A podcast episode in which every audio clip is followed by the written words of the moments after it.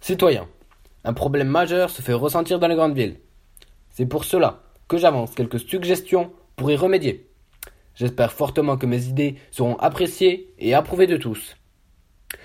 Par de nombreuses recherches et mon investigation personnelle, j'ai pu m'apercevoir du déséquilibre fort important dans la répartition de la population à travers le monde.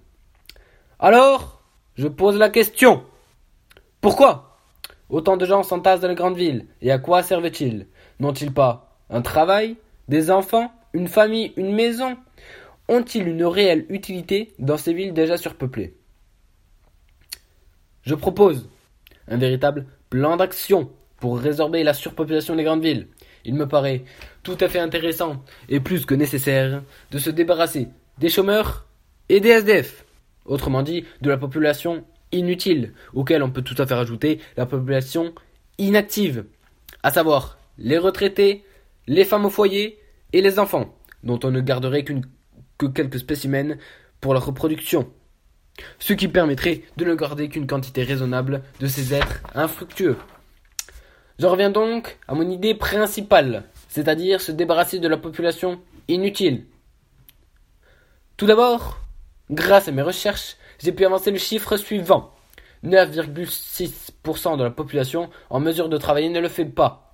Sur cette partie de la population qui n'a que peu d'utilité, on ne réserverait que les plus robustes pour des expériences scientifiques.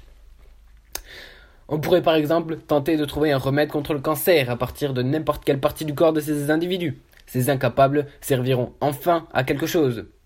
Cependant, pour garantir la fraîcheur des produits et éviter toutes sortes de bactéries, il faudrait effectuer les opérations dès que ces créatures aient été capturées. Ou alors, on pourrait également développer la cryogénie pour optimiser la conservation d'organes et ainsi imaginer des frigos à foie ou des congélateurs à cerveau. Ce processus de conservation permettrait d'allonger la durée de vie de n'importe quelle denrée. De, de nombreux pays, tels que ceux de l'Afrique centrale ou subsaharienne, en auraient grandement besoin. Ensuite, pour utiliser les moins robustes, il serait bon de créer, pour notre population riche et distinguée, des espaces récréatifs où l'on organiserait des safaris en remplaçant les girafes, les lions et autres rhinocéros par ces citadins sans valeur, ramenés à l'état sauvage. Ces expéditions seraient sans règles et sans limites.